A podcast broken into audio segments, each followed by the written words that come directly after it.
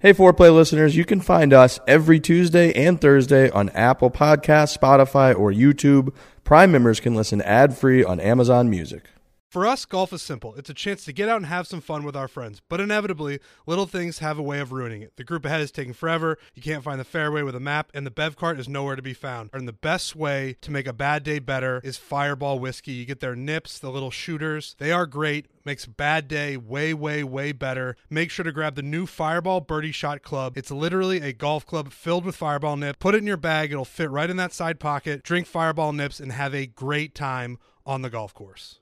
Foreplay brought to you by the greatest media company in the world, Barstool Sports, and we are presented as always by our lovely title sponsor.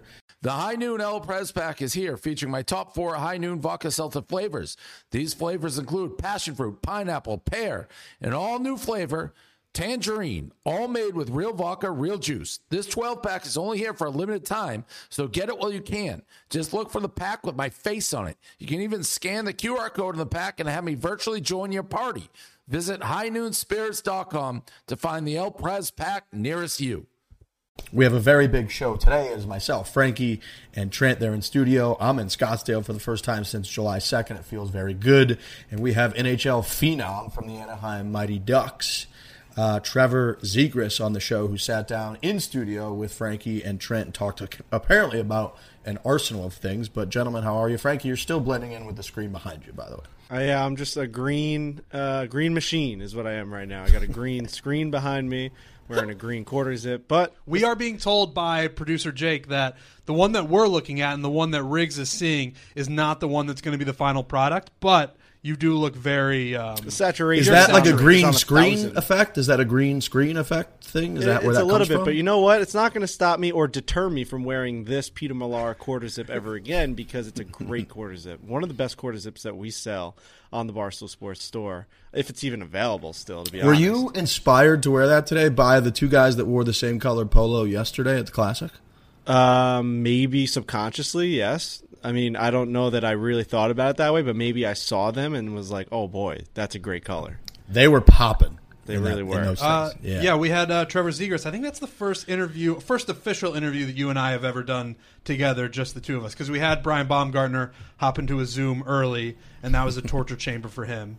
And then today we actually just interviewed a guy normally, and it went really well. Yeah, Trevor Zegras, um, like you said, uh, Anaheim Ducks. He's also Vinny Lettieri's um, buddy because he is a teammate with him. Who Vinny Lettieri was out with us in Minnesota at the Barstool Classic yesterday. I've been I golfed with him three times in three days over the last three days, so um, was able to get some nice information about Zegras or Z as he likes to call him. And basically, he warned me like this kid's 20 years old and he like owns the room and like is very not cocky but very confident in like spitting out like like whether it's like um, like he likes to chirp you or he just likes to laugh and like make jokes. Like Yeah. usually 20 year olds are very reserved, especially brand new into like a new job. Like this guy's like just entering the NHL. He was the World Juniors MVP during a fantastic win over Canada in Canada for the United States in World Juniors. So, you know, during Olympic times, everyone's playing for their country. This guy is a Olymp- uh, is a World Junior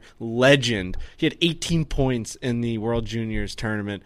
Um, so, I mean, the guy will go down in history as like one of the best performers in that championship.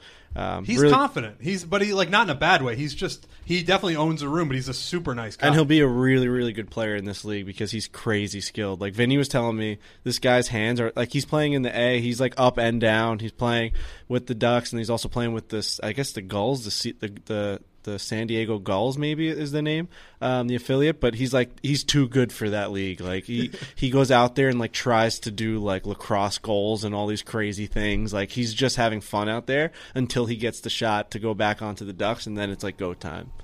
Yeah, The golfer. twenty. Somebody who's twenty years old is so incredibly young, and you forget, like you said, that um, that person has elevated to a status that's already more impressive than anywhere will ever be, and they're Correct. twenty years old. They are the same age as someone who is what, like a sophomore in college. Which, when you're a sophomore or so in college, you are clueless. You are walking around like you're you're like one of those bears still who comes out of hibernation and there's a high percentage chance you just die and you don't make it because you're 20 years old. You're not even a human yet. This person, I'm very upset that I missed it because those people that are that young. I mean, I'm 34. The guy's I'm almost twice as old as this fucking guy. Yeah and he's just a stud playing hockey.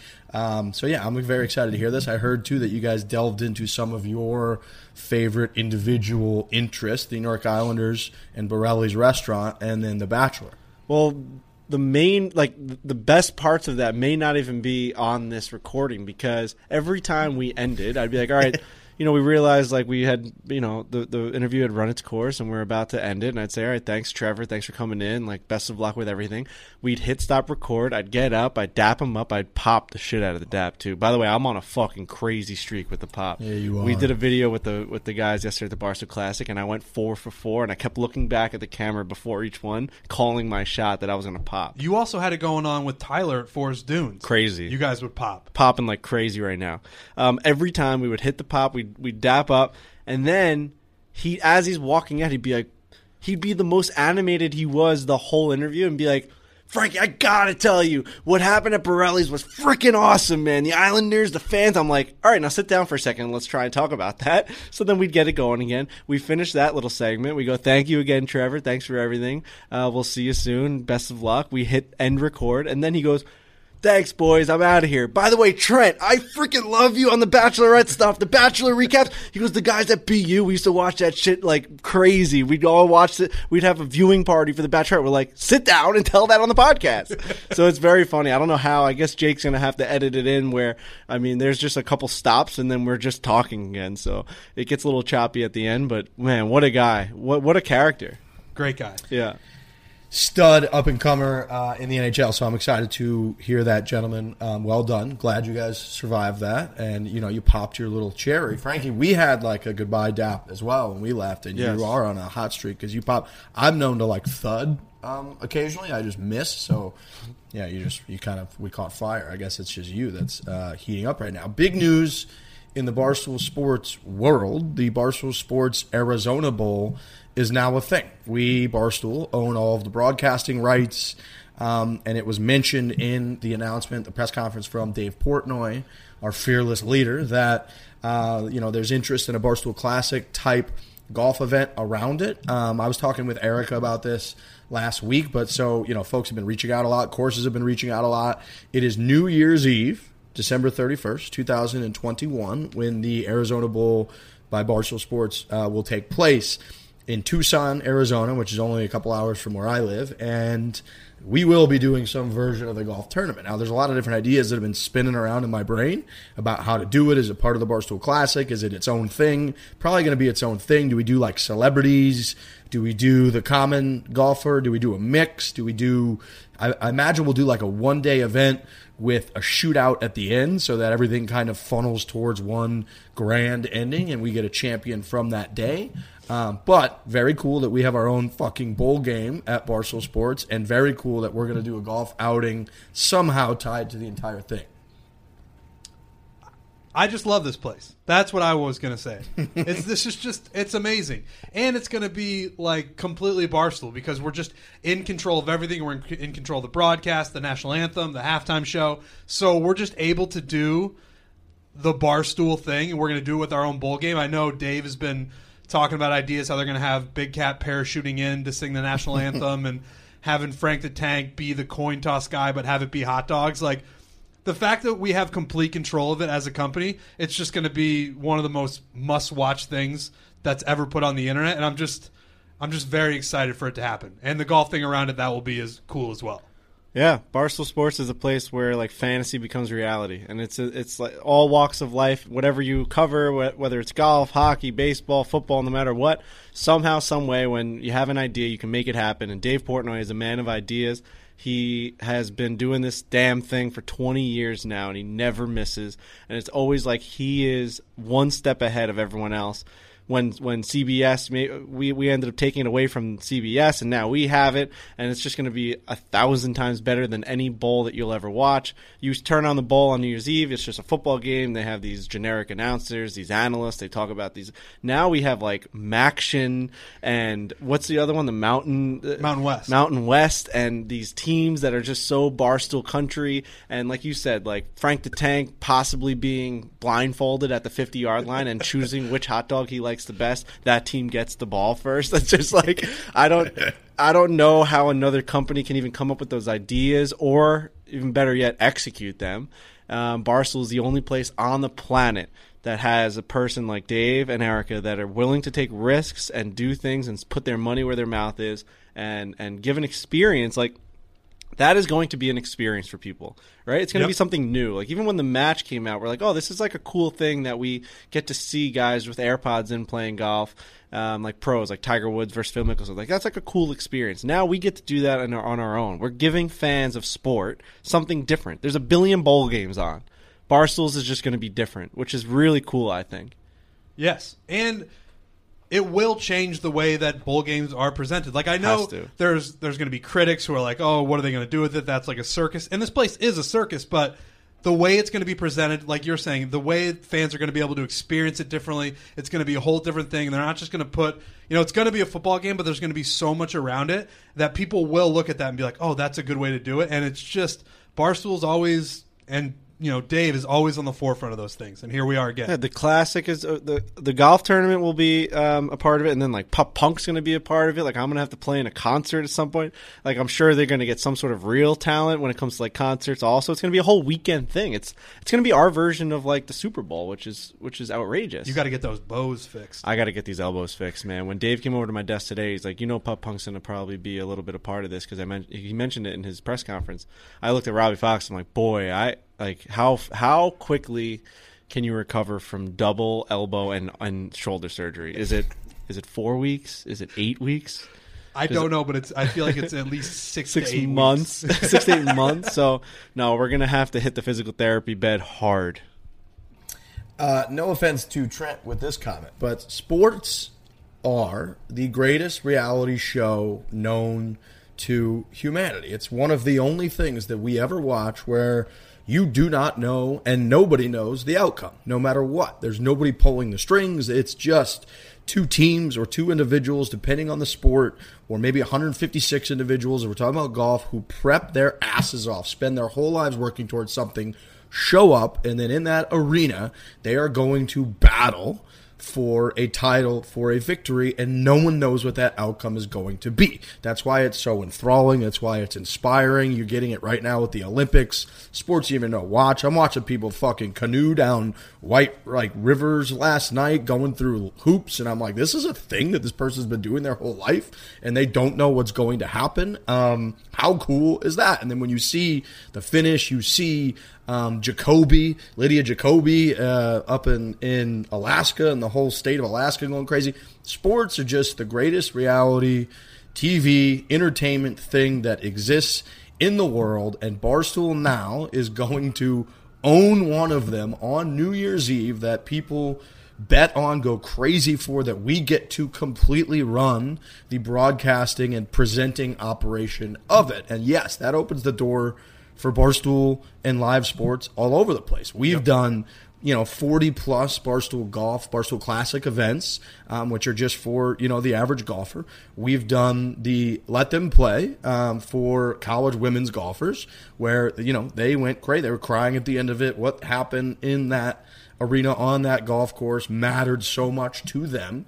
Um, and do we, when we see, you know, the Tiger versus Phil matches, do we want to get into like the match broadcasting game in golf? Of course we do. We've been talking about that. Do we someday want to get into broadcasting some version of college golf, uh, professional golf, do it our own way? Of course we do. And this is a baby step for Barstool Sports towards that. Um, football is obviously huge, so the fact that we're kind of starting there um, is massive, and it might take uh, a year, it might take ten years, who knows? But it's very cool to work at a place where these types of things are possible. And when Dave makes an announcement like that, and you realize that him and Erica and countless of other folks have been working that hard behind the scenes to get something like this on the books, it inspires like creativity. It makes you think about the possibilities. It sends a very positive like ripple through the entire company of like we could do anything that we want. Somehow, some way,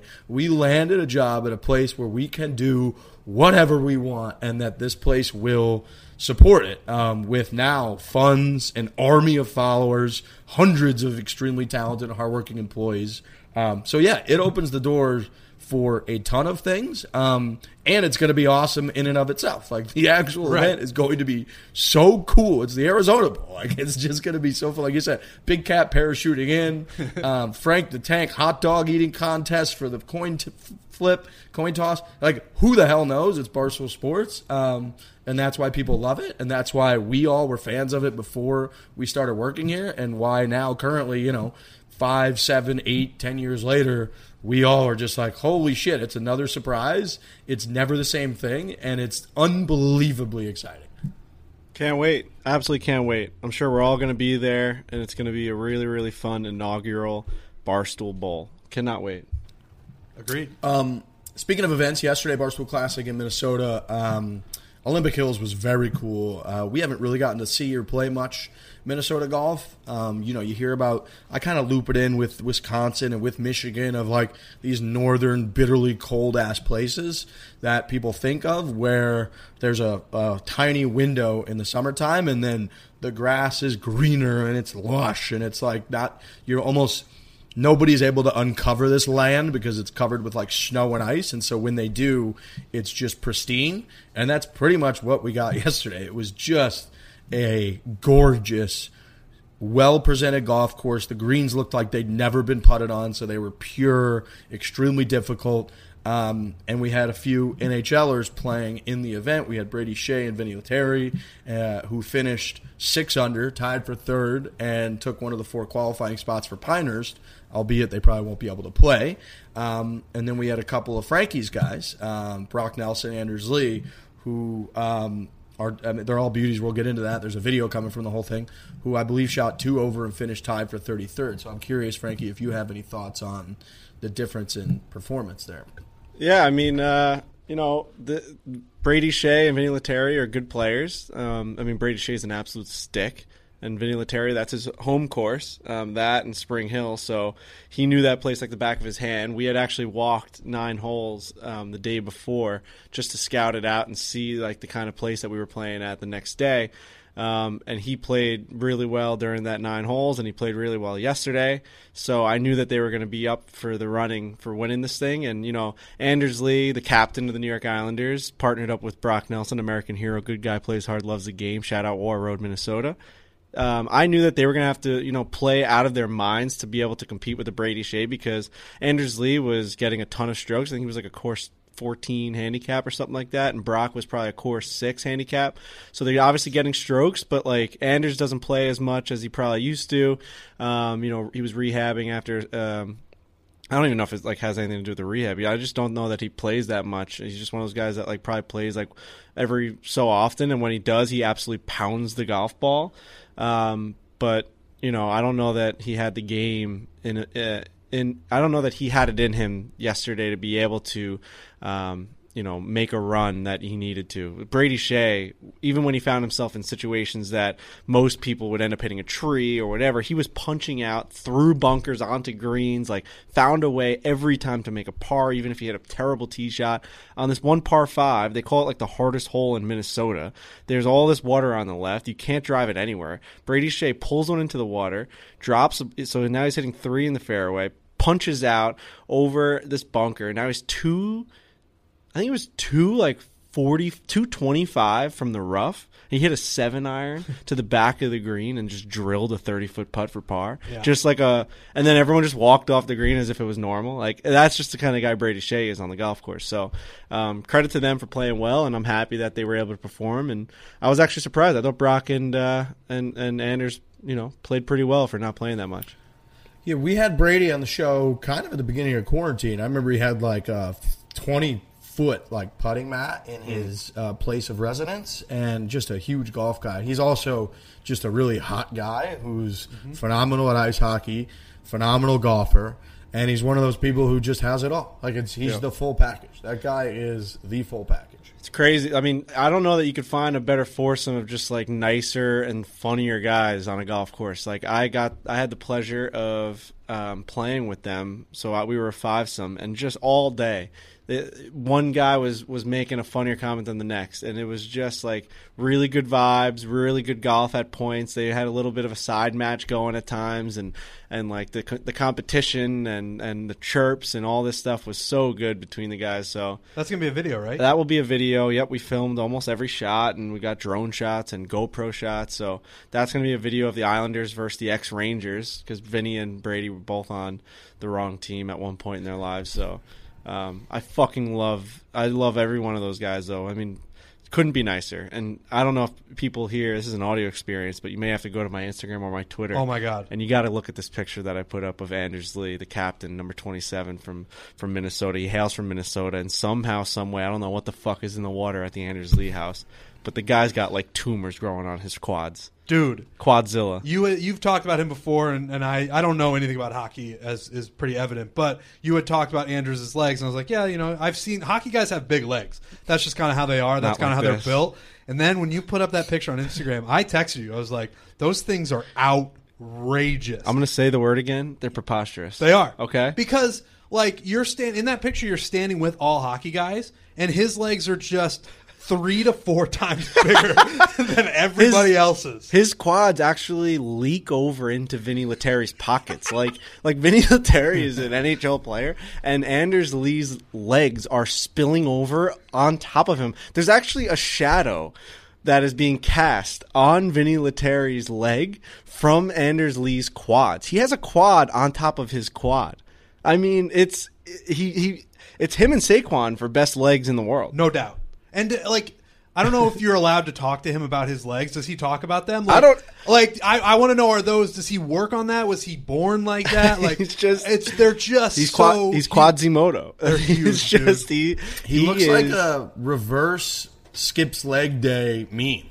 Like his legs, it's that ridiculous. Like nobody, even if you have massive legs, they're kind of equal to your upper body because your upper body holds your fucking organs and your arms and all of your stuff.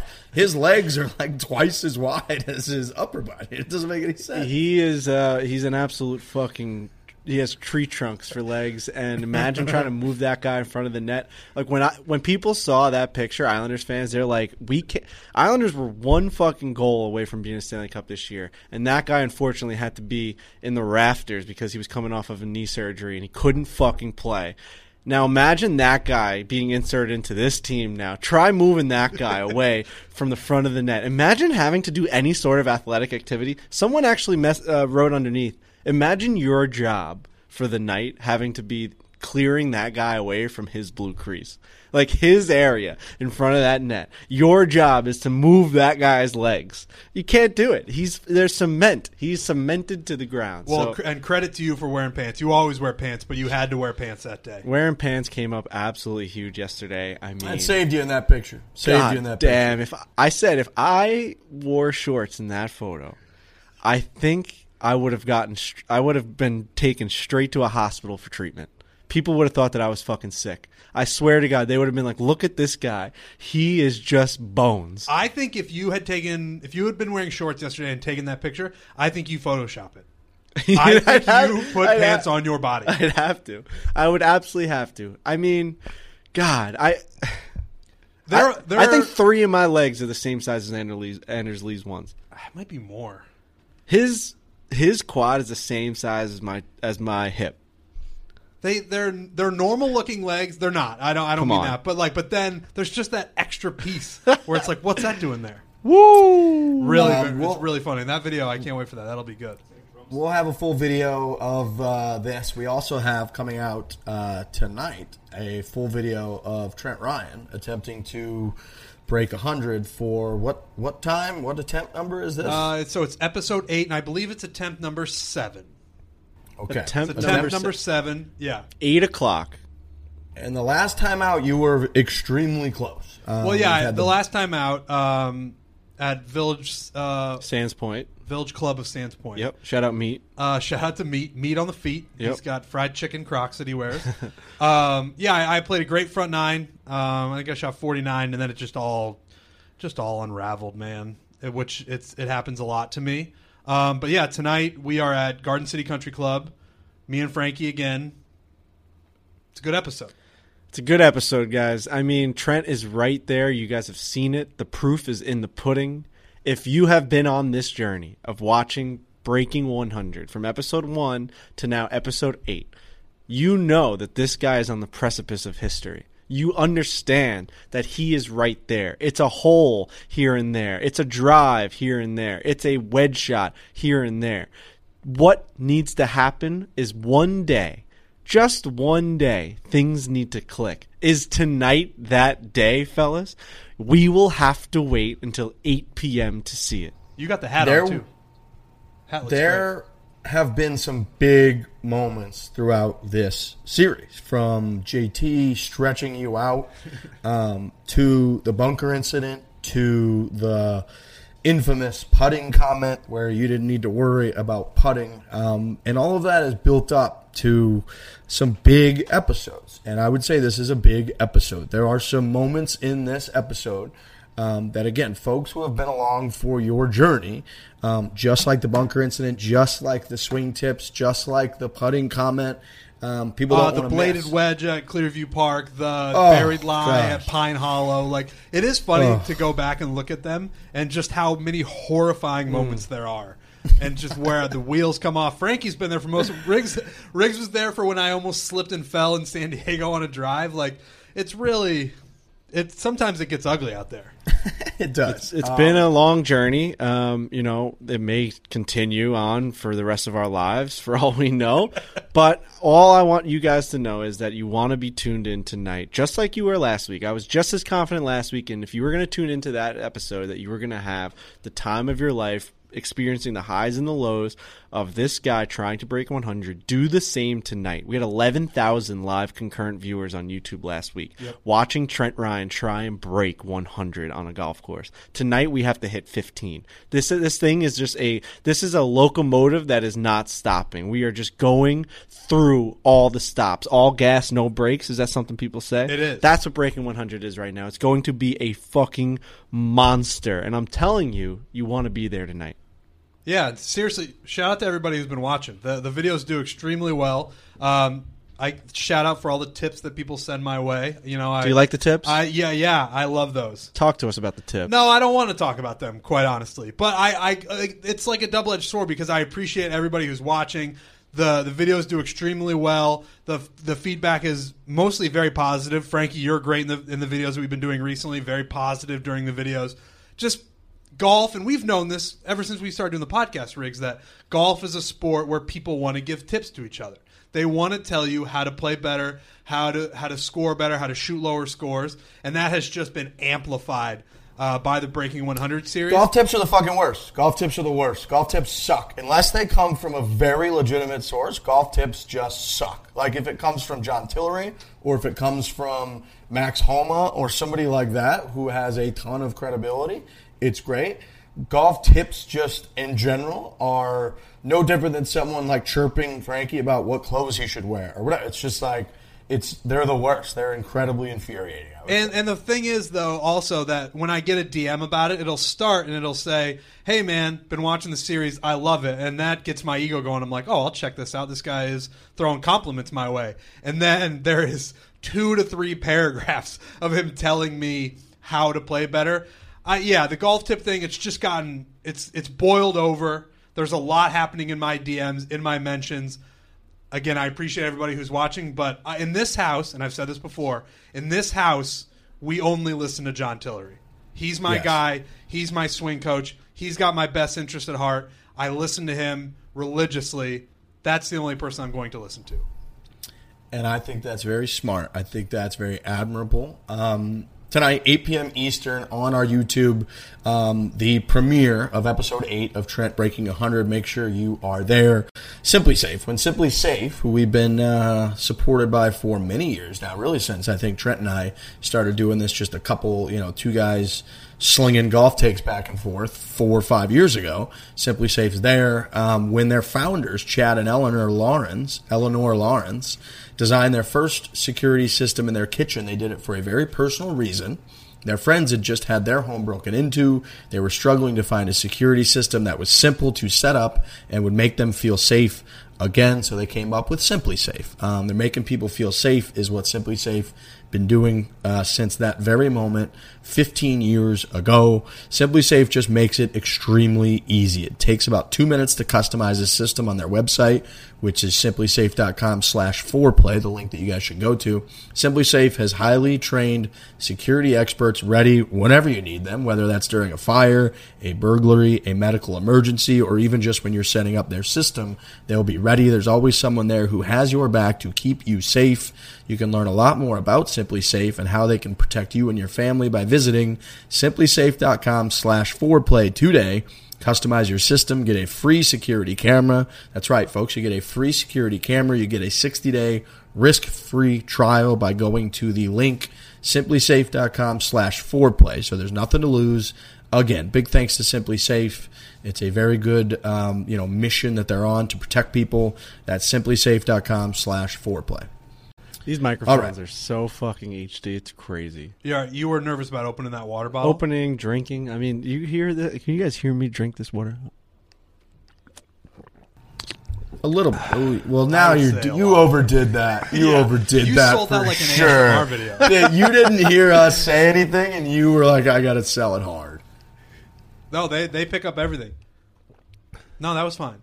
That's fine. All right. Feel hydrate yourself during this. Podcast. You know, I can want you hear out. it coming out of the bottle, but I can't hear it like I swashing around in these your- in your microphones. little- if- I think when these people listen to this podcast, they're going to hear that go through my throat. The first one, definitely. Okay. That last one, I don't think so. I never know if I'm breathing into these things. That's the other problem. Jake says no. No, he cuts audio when we do it. All right. All right. Professional Um, we got. Rickie Fowler. So Rickie Fowler, I think this was right before the 3M, so it was last week. Forgot to bring it up on the show from Tuesday, but um, little update on a friend of ours who we've interacted with, who likes us and we like him, um, who's a pretty good golfer in his day, Tiger Woods. Um, Rickie Fowler said The golfer? uh, correct. He said on not playing in the Masters, um, which was one month after the accident, a little over a month. Um, he said we were both disappointed that we were not there and playing. Of course, they watched the Masters together, um, but he's not lacking any fire in there right now. He never has. He went on to say, "I know he's been getting after it as far as rehab goes. That takes up most of his day." I know, as kind of stubborn as he is, being as big of a golf nerd as all of us are, he is putting the work in. I know it's been tough. It's a long road till now. He's got a long road ahead, but he's putting the work in. So, look, anytime you get someone who is as close of a source, it's almost like we're getting notifications now from Rickie Fowler. I know. When, Justin when Thomas did this the world. happen? When did all of our Tiger Woods news come from Rickie Fowler? Look, he has been hanging with Eldrick. And when someone's hanging with Eldrick and they're reporting, they're giving a little bit of tidbits of information on those sessions, on those little hangouts, we are going to pay a lot of attention to him. And Rickie has multiple times in these little, in his version of notifications, shout out to Notah Begay, he has tied Tiger's fire and rehab to golf. He mentioned that his golf clubs are sitting right next to him in his fucking living room whenever he's watching golf, whenever he's rehabbing. He says in these comments, he throws out there that being a golf nerd is tied to his rehab. I've, What? I've, I've, I've unco- I know that Trent is trying to think of a word for notification and Rickie Fowler. I know that you've been trying to do that for the last minute, and whatever you've been saying, Riggs, neither of us have heard. I know the listeners have, but I've been staring at this guy, trying. I mean, you know when you can see someone's brain working from the outside, like his eyes were going, he was staring out in the distance. You were thinking about a, a word for notification and Rickie Fowler. I think it's time to think of one, and I have not thought of one yet. I really was thinking about that hard, and I I, know you were. I Riggs had it covered. Riggs was going through all of it, and I if he had thrown it to me there, I would have had nothing. I wish you didn't- I didn't know what he. I just I, but I can't think of one. No. What have you tried? You tried anything yet? No. I said uh, at one point because I was doing the same thing. It was like nota fowleration or something like that. no, it's got to be. like it's brutal. Well, we've got such a good one with Ricochet shot. Like we've already got, we've already made up something with him, so I couldn't get that out of my head right away. and then I went to Fowler, trying to think of some sort of notification pun to do with Fowler. So It almost, I mean, it's not as fun. Look, this is not as enjoyable, but it's almost like a notification is just a blanket way to, you know, typecast anything that comes from someone close to Tiger Woods. So even if it came from Steinberg or it comes Yeah. from Notah, it's like a released piece of information that is almost North Korea esque because it comes from within Tiger Woods' circle. I actually like that as well, unless someone can think of one that's tweeting for Rickie Fowler. Tweet it at us. Some sort of word that is Rickie Fowler's name that has to do with notifications. A what? Ricky Port. Ricky Port? Yeah. I don't know what that means. Instead of a report. No, I don't like it. I wish I did, but I don't. It's got No, to. don't. there's Yeah, a- I guess it doesn't have to be the word notification. It can be some No, sort I of got it. alert. I got it. I think Okay. it's Ricky Ricky Leaks. Yes, yes, that's it. Woo, dude, that's so Ricky good. Fuck, It has to be Ricky Leaks. that's fantastic. It That is just so has good, to. Riggs. Dude, honestly, it was the whatever that last comment was. Ricky, Ricky report, Report. made me think of like, wait, what's that thing that comes out that has icky in it? And it's it's Ricky. Ricky, Ricky leaks. Bravo, Samuel. Bravo. Ooh, okay, so All right, the we latest. got it. That's the- fantastic. I just said the latest. Now I would try. I can't say the latest. The Wow, I'm latest spinning. Ricky leaks are very good. I think about Tiger Woods. I love it. The Ricky leaks are fantastic, man. That is that is a home run. that is, a fucking. You just know run. it when it when it hits you in your chest. Like Ricky Report, it just didn't hit me in my chest. I like that we're throwing around ideas, but it led to what Riggs came up with. So it's all part of the process. Well, the big thing is that I feel like at first we were trying to get it into the word notification. At least I Yes. was. And once Jake kind of brought it into any sort of announcement of news with Ricky Report, I think then that's where that's where we really started to hit our stride. And Ricky Leaks just took us home. really a collaborative effort. Yeah, and I like huge. that a lot. I can't wait for the latest Ricky Leaks. I'm glad that we got there. So we got notifications and Ricky Leaks. These are the ways that we get information about Tiger Woods um, because they just won't let anything out. Um, so yeah, the latest Ricky Leaks. How does it have us feeling? Better, I hope. Yeah, I mean, it's, More the same, really. I think it's yeah, I think it's Okay. good. It's better. I My mean, assumptions about Tiger Woods after this accident, it doesn't change the way I feel like that. Like I've always thought that he was going to keep working hard and striving to get back, and he's a huge golf nerd, and he was just going to be hitting balls or doing whatever he's doing to try to get back in there. So just to have that, you know, just to have the Ricky Leaks reaffirm that, I, I feel the same way I do, but I also feel confident and I feel good about it.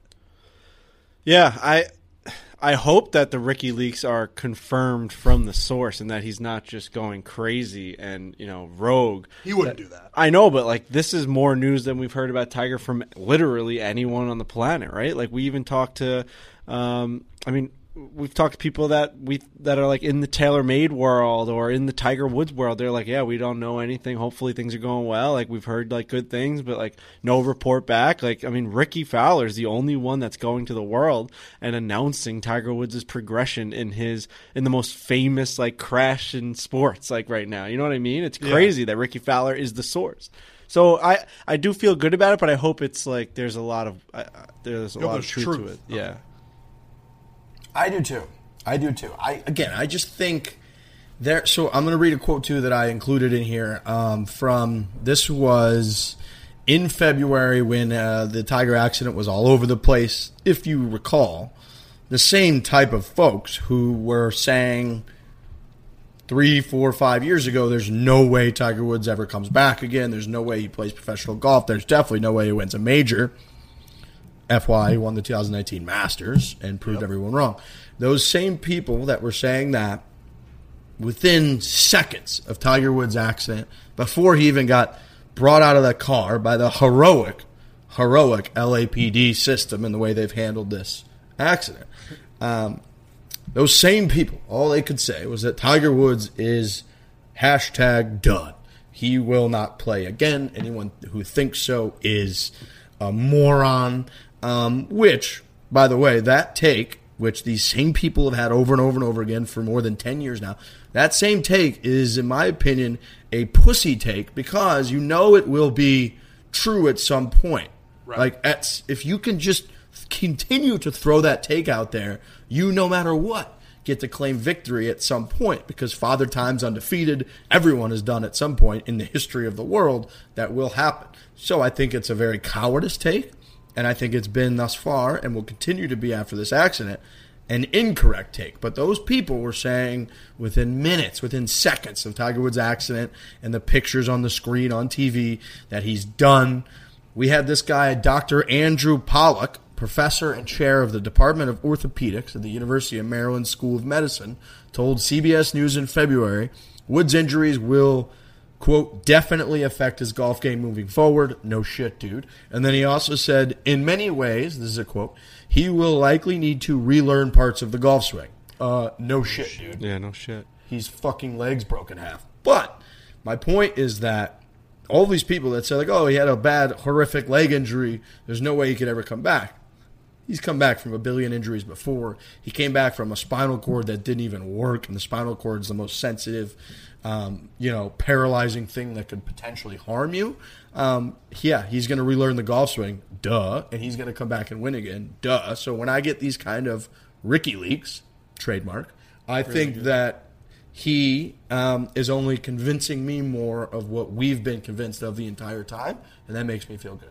Right. I'm obviously in no way um, happy that the crash happened. It was horrific, and I would have liked to avoid that at all costs. But now that we're living in that reality, it actually feels kind of nice that we're back up against these fucking people who are going to doubt Tiger Woods and don't think he's ever going to win again. Because after 2019, it felt like, all right, he's back. Um, he's won that major that nobody thought he was going to win and everybody just sort of calmed down. Now we are back in the pre 2019 phase where the people that you were talking about, Riggs, have reemerged. And that means that we get to reemerge as huge Tiger guys who are going to say that he is going to win again because we, th- we have all the faith in the world that he's going to work hard enough. He wants it. He's going to come back. He's going to do the rehab and he's going to regain some of the form from the past and he's going to win again. It feels nice like put those boxing gloves back on and now we're back in the, in the ring.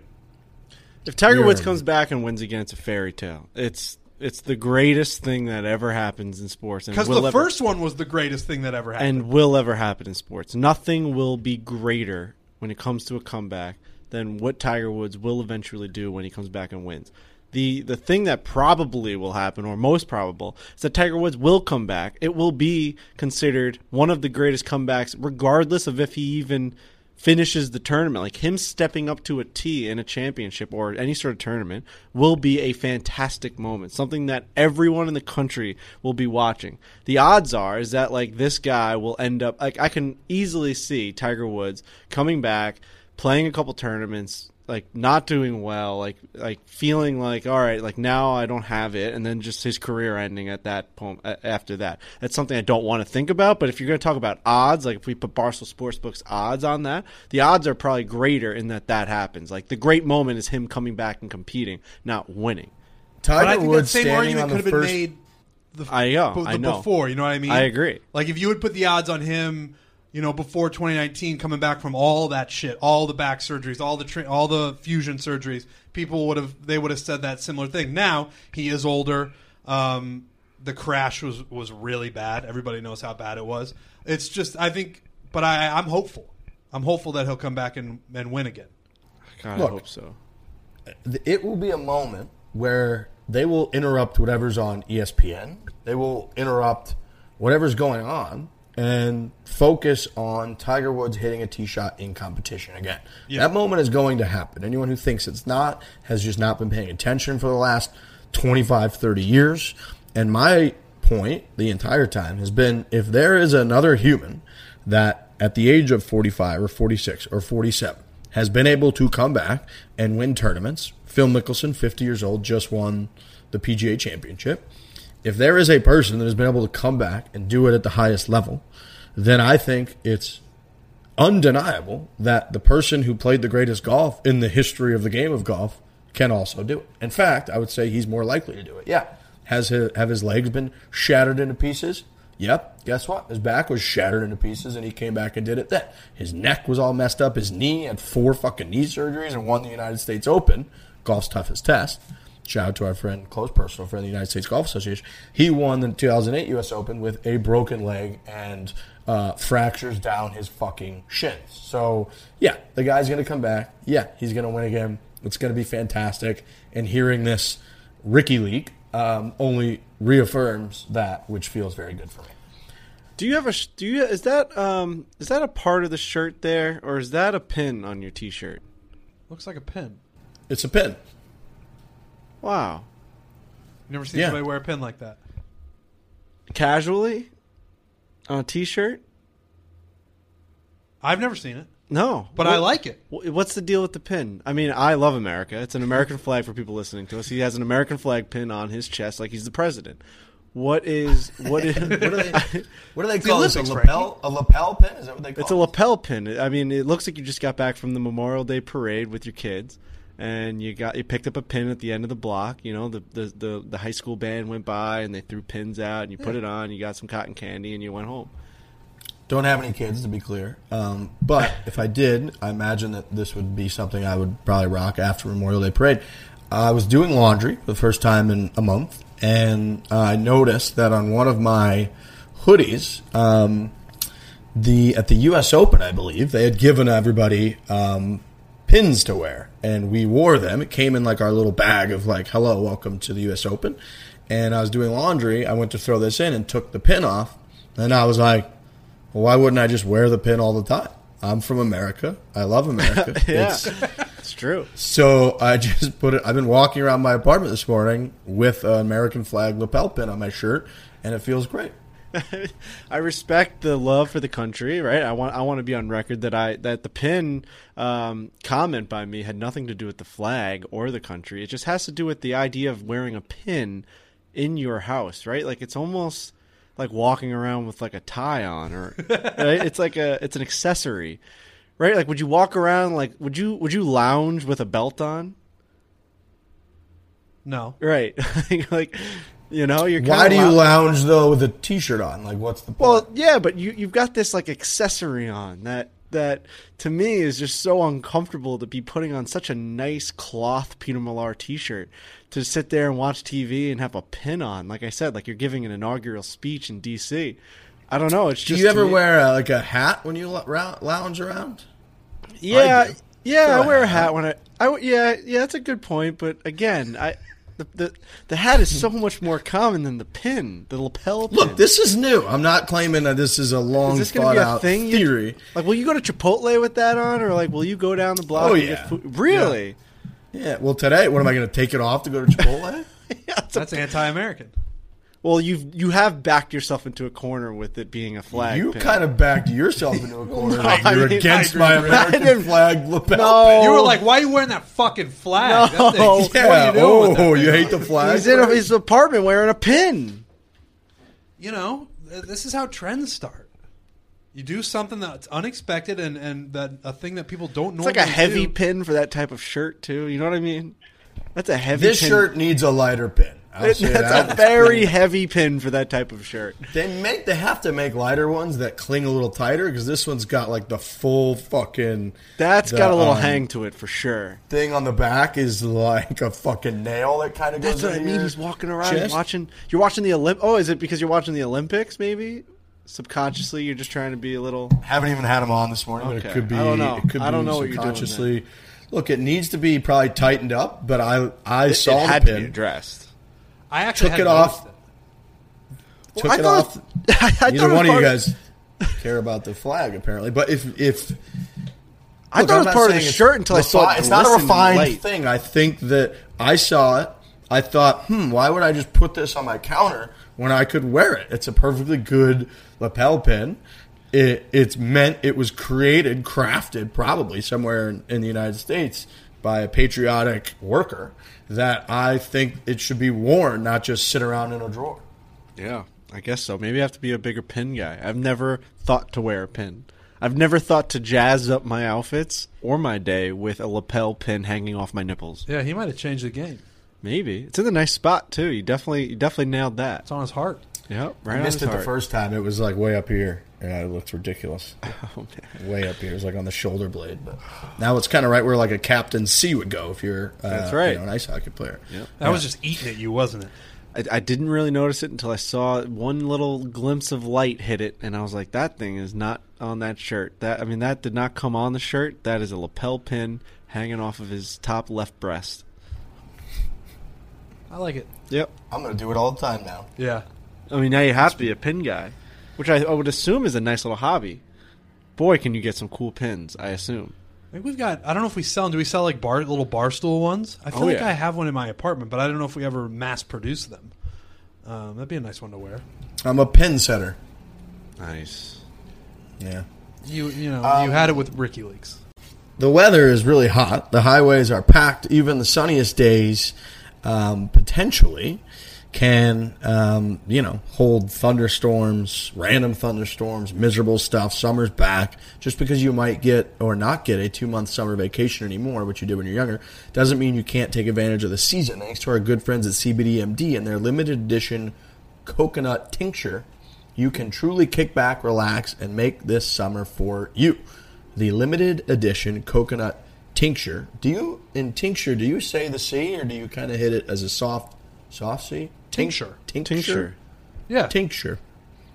Blends the superior broad spectrum formula you know and love from CBDMD, which is true. We've been uh, with them for a very long time, with a sweet and tropical coconut flavor. Um, this stuff is awesome. There's just no doubt about it. It makes your uh, life better. I've also been using their CBD PM lately um, to sleep. You're traveling a lot. Your head's kind of spinning. You're on social media a lot. Um, your maybe your anxiety's a little higher because of all of those things. The CBD PM has been really awesome for me sleeping. Uh, you know, nice, smooth, comfortably. Uh, waking up feeling high. I had a ninety something percent recovery today. By the way. Whoa. Um, Boy. yeah, I had uh. I used a lot of CBDMD when we got back from the Michigan trip. I just covered my body in it. They have like the Ooh. roll on stuff, the freeze. You put that on mm-hmm. your body and it just relaxes all the aches and the soreness in your muscles. So yeah, I really do. I use CBDMD a lot. Well, gentlemen, Trent, everyone listening, ladies, to make it even easier to celebrate the summer of you, CBDMD is offering our listeners 25% off their next order when you use the promo code 4play, one word, at checkout. That is cbdmd.com, promo code 4play for 25% off your purchase of superior CBD products from CBDMD. Um, I would like to take a quick moment, give a shout out to our caddies from the um, Wisconsin trip. I went through the whole thing, forgot to mention the caddies. Had Hanky for the entire time, who is the man, obviously. The best, Conti- man.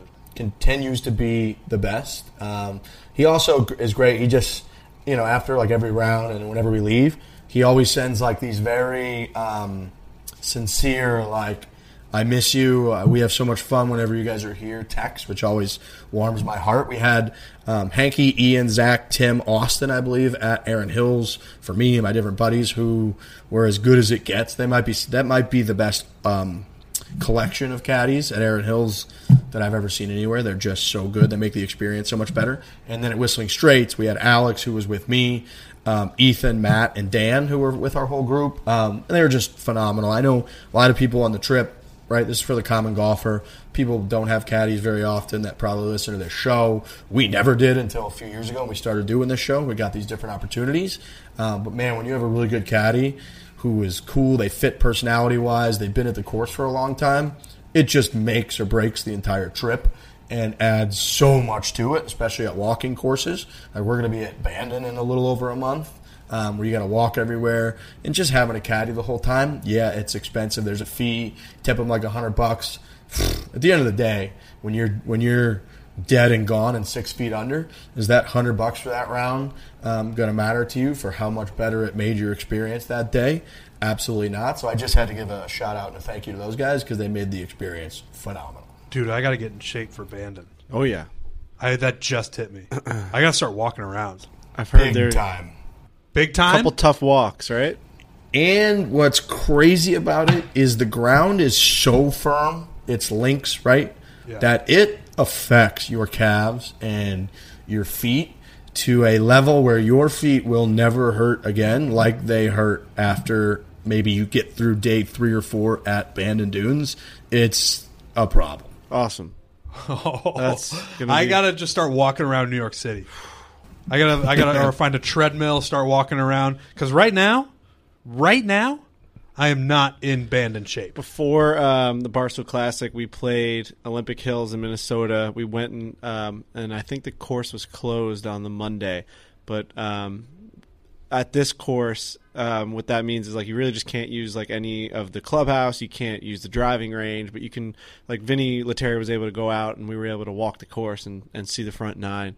Um, it was like 110 degrees that day, and we walked the course. It was actually a pretty tough freaking walk because like yesterday at the Barstool Classic, the drive was like there was a couple of drives from hole to hole that were long. So we walked this course nine holes, and at the end of the ninth hole, it's one of those courses where the ninth hole doesn't go right up against the clubhouse. You need to actually be shuttled from the ninth green to the clubhouse because there is such a steep hill from. You see my eye twitching a little bit? Nope. You didn't see that that whole time. No. There's such a um, steep good. hill from the ninth green up to the clubhouse that they they literally need to shuttle you up. And it wasn't running because the course was closed. so we finished this ninth hole, and I haven't walked the golf course like that in a long time with my bags on. Like usually we take the cart everywhere we go. Yep. My God, did I barely did I barely make it? I almost died. I'm walking up there with a professional athlete who's like fucking walking like he's holding weights, basically walking up this thing. It is a steep incline, and halfway through, I think I let up a noise like oh, like because I'm trying to talk and like act like everything's okay, and I was like, oh, what time? When do you go back to?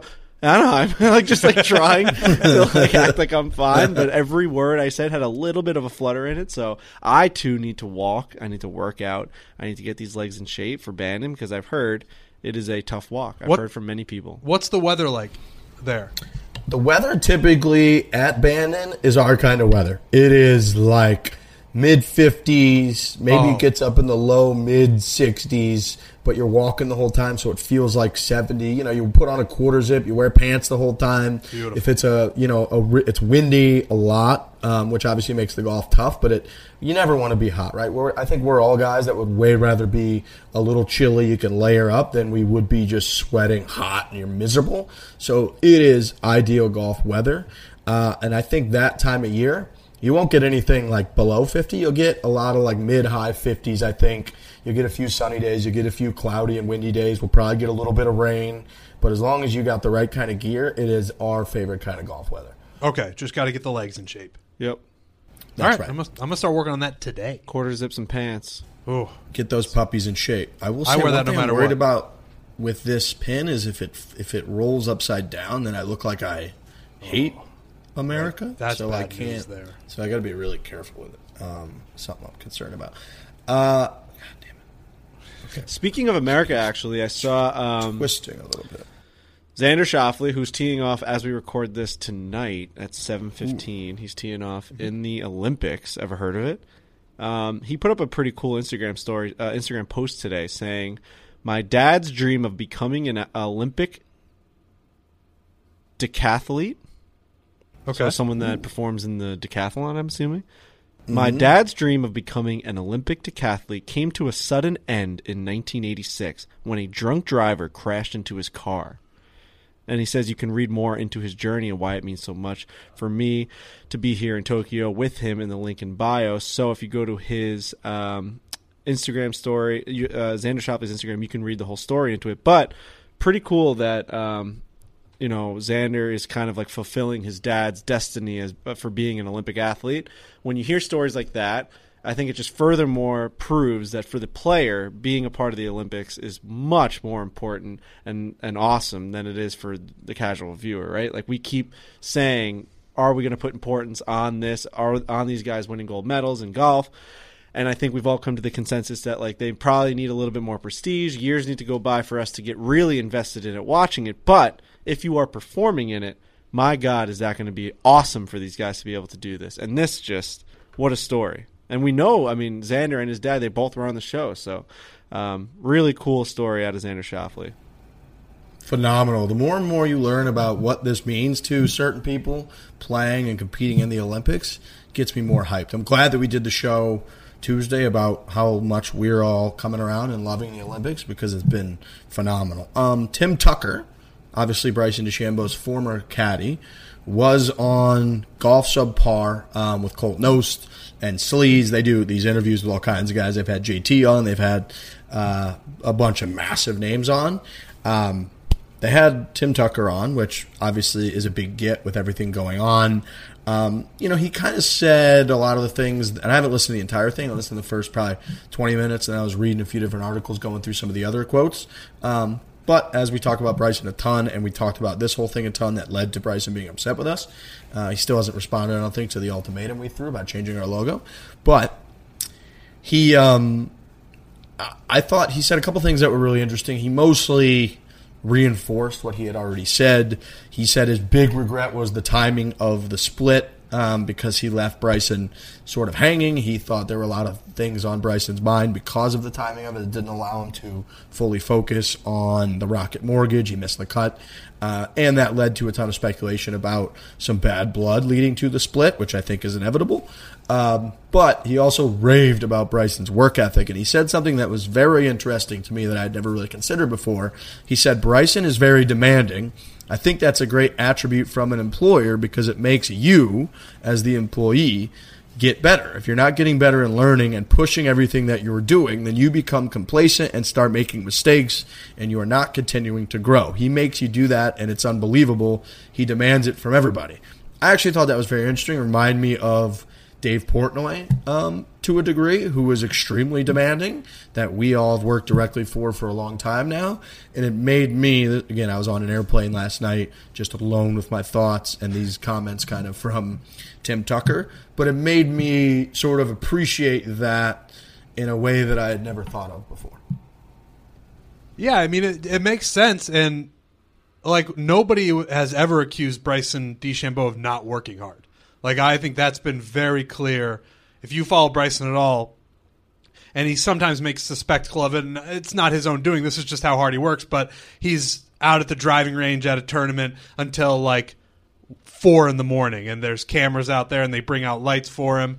Um, yeah, I, I, can see, but then obviously coming out the other side of that, it clearly got to a point where Tim like just couldn't do that anymore. Like that's good up until a point where that Tim clearly hit where yeah you're improving and this guy's working so hard that you have to work just as hard to keep up with him. But Tim obviously got to a point where he was like, I don't want to do this anymore. I don't want to work with Bryson anymore. So it, there's good and bad to it. I think it clearly got to that point, um, but I, I, just thought that that was. Um, a positive way of kind of looking at Bryson being demanding, air quotes, that I had never considered before. Clearly, it got to a breaking point. How much sort of Tim wanted to get into this Bandon Dunes like travel business, uh, shuttle business that he's focusing on, how much that played into it versus he was just reached his boiling point. You know, like we won't know. I don't think that that answer came out of this. He is, of course, for positive PR and because he respects Bryson, which I which I very much in turn respect his approach to the whole thing. He's going to harp on the fact that yeah, I was I was ready to leave. You know, months ago, uh, we kind of put a plan in place because I want to focus on this other business, and then people can point to the fact, well, yeah, why did you just bail on like Thursday morning of a tournament? Right. Um, that's always going to be in play. But again, it was sort of a positive angle that I had never looked at to me um, before. And then another thing that he talked about that was really really interesting was green density. And he said, you know, he was going through with these guys about what all they considered for shots and all the information and inputs that Bryson, you know, needs and wanted for shots. And he said, green density, that to me is one of the most important things that we've done. Um, understanding I'm hitting a seven iron with 6,200 RPM spin, landing into a 2% slope it's going to run out four yards on a six millimeter green density. That's important and it's predictable. So instead of just being like, oh yeah, the green's kind of firm, you know, it should roll out a little bit. Let's fly it like 165 to a 169 hole. they were focused on understanding, making sure they knew green density so that they could actually just do the pure calculation, um, which was fucking fascinating to me and really a window into how in depth they went for golf shots. Even though we've talked about it a lot, I'd never heard that specifically before.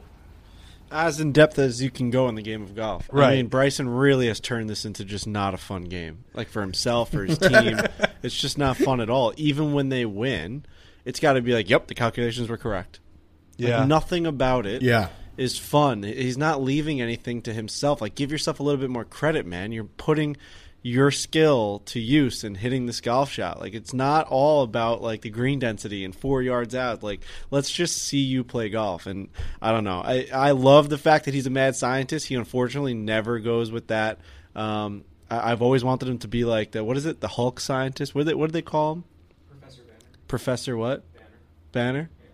But like when he was like a mixture between the Hulk, Professor Hulk, when when when he was a mixture between the Hulk and Professor. Yeah. that's what I've always wanted. Fucking Bryson to like walk up and, and be and, and, and show himself up at the go- at the uh, golf course and and you know really own that image, but he just hasn't. He's just been such a dork and a loser and annoying and a piece of shit to people. And it's just like, fuck, man. Like, go be Professor Hulk. Like one time, like listen to the things that your caddy is saying that you guys did on the greens. Like that's hilarious. Right. When we talk about feel and real on this podcast a lot, he's just decided to go all in on real. He just wants everything to be real. And there's clearly a benefit to that, right? Like he's dealing in reality. This is what the green is going to do. This is the density. If I hit it here, this is where it's going to roll out to. And that's obviously all valid. And he's a very successful professional golfer. But I do wonder if every once in a while he just kind of let go of the wheel a little bit and just saw what happened, like let his talent take over because he clearly has a ton of talent as well. I think it, I think you're right. I think a mixture would go a long way for him, but I don't think he's ever going to take that approach. Let it's just like every time we hear from this guy during an interview, it's like he's always like playing both sides, where he tries to be like the really polite and like, oh, you know, they can all talk shit about me, and he blinks a million times, and he acts like everything's so fucking calculated, and like he cares about his image so much, and blah blah blah, and and it's always just bullshit coming out of his mouth, like.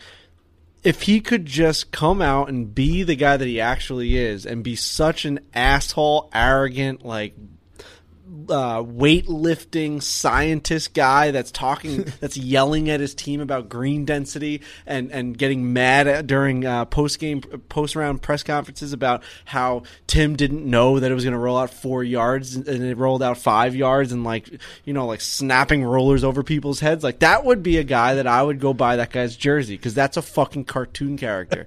Instead, we have a subdued little mouse uh, uh, at the podium in Bryson DeChambeau every single time. It's like, oh, the world hates me, and you know, I'm just trying to change the game of golf. Like, shut the fuck up, dude. Look at all this stuff you're doing behind closed doors. We have to go on a podcast and listen about green density. You should come out and talk about how you're changing the game and be a fucking be an asshole. That's what we need Bryson DeChambeau to be at this point. Be a public asshole. I think people would like him more because they already think he's a douchebag now. Right. There's like that fine line where if you try and hide being a douchebag, you are a douchebag. But if you come out and just blatantly be outrageous and insane, people will love him. And I've been this way on this guy for years now. Just do it.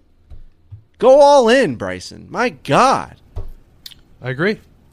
Agreed. I think we've said that a million times, and it's never it's never going to change unless he changes. I completely agree.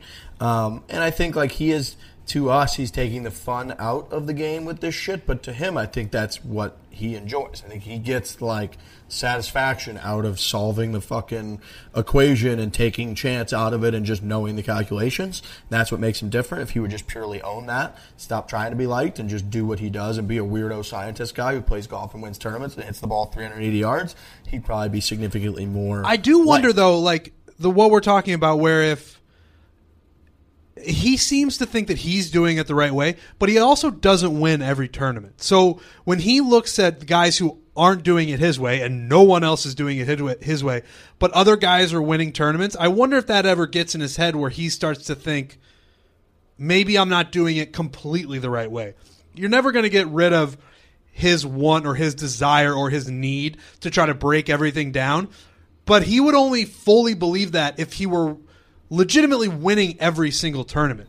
But Well, what my counter to that would be like he does have to believe at some level he's doing the golf the best way for him in the same way that Jon Rahm talked about him being born with a you know club foot so he's swinging like the best way for him and playing the best golf for him Yeah. like Bryson isn't going to be some extravagant artist type player who's like swinging like Arnie with a helicopter finish and hitting these shot shapes. Like what works for him, whether it makes him like winning every single golf tournament or not, is this clearly like scientific, calculated approach. And I think like weighing that or comparing that always to others is probably going to be detrimental to him more so than like helpful.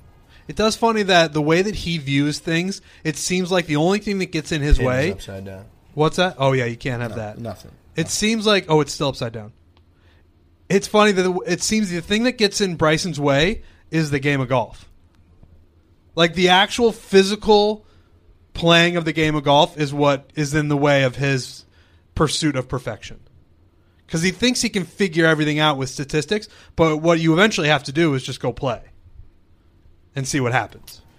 Yeah, I agree. I completely agree with that. Um, so yeah, look, he'll he'll forever be like this. I don't think he's ever going to change. I think he'd be much much cooler to all of us um, if he did. If he was the kind of guy that came on and just roasted Frankie for not being able to chip, that'd be uh, much cooler. Be Go full heel. Come on in and come on in and roast Frankie again. Let's go back to that. Um, Truly, truly hard seltzer from Boston Beer. They got 16 refreshing styles. There's literally something for everyone. I'm always going to be a big uh, fan of one of the OGs, the Wild Berry. Probably going to be my favorite flavor for the, of them forever. But now they got the fruit punches. They got like citrus fruit punch, which comes in this um, this like citrusy green can with a fruit punch flavor. Phenomenal. Um, but there's something for everyone. The iced teas, the lemon iced teas, lemonade iced teas they've got, um, the lemonades, and then the iced teas. They got a bunch of different flavors. Whether you're out on the course, you're at a bar, you're on the beach, you're relaxing at home, you're on a buddy's trip, you're on a girl's trip,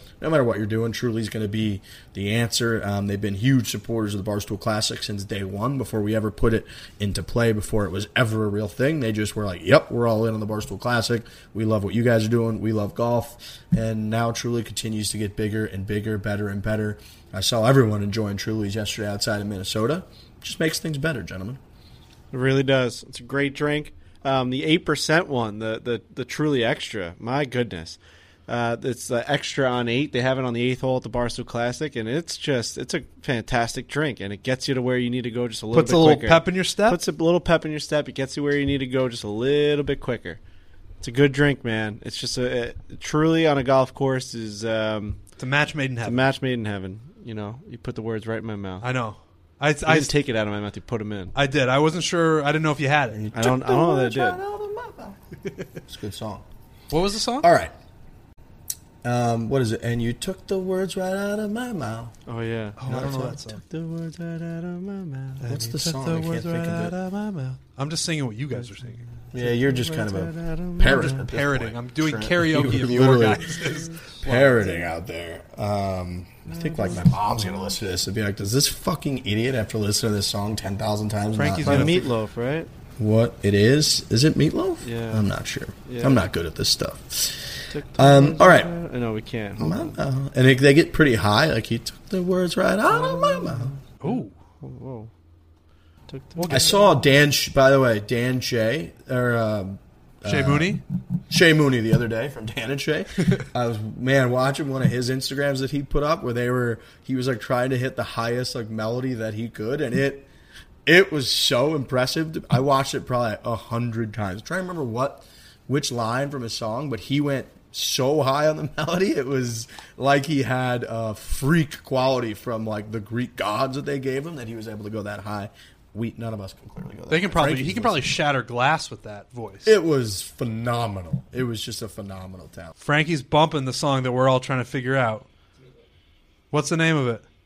Took the words right out of my mouth. That's the name of the song. Who's it by? Meatloaf. Meatloaf. Oh wow! All right, we were on it.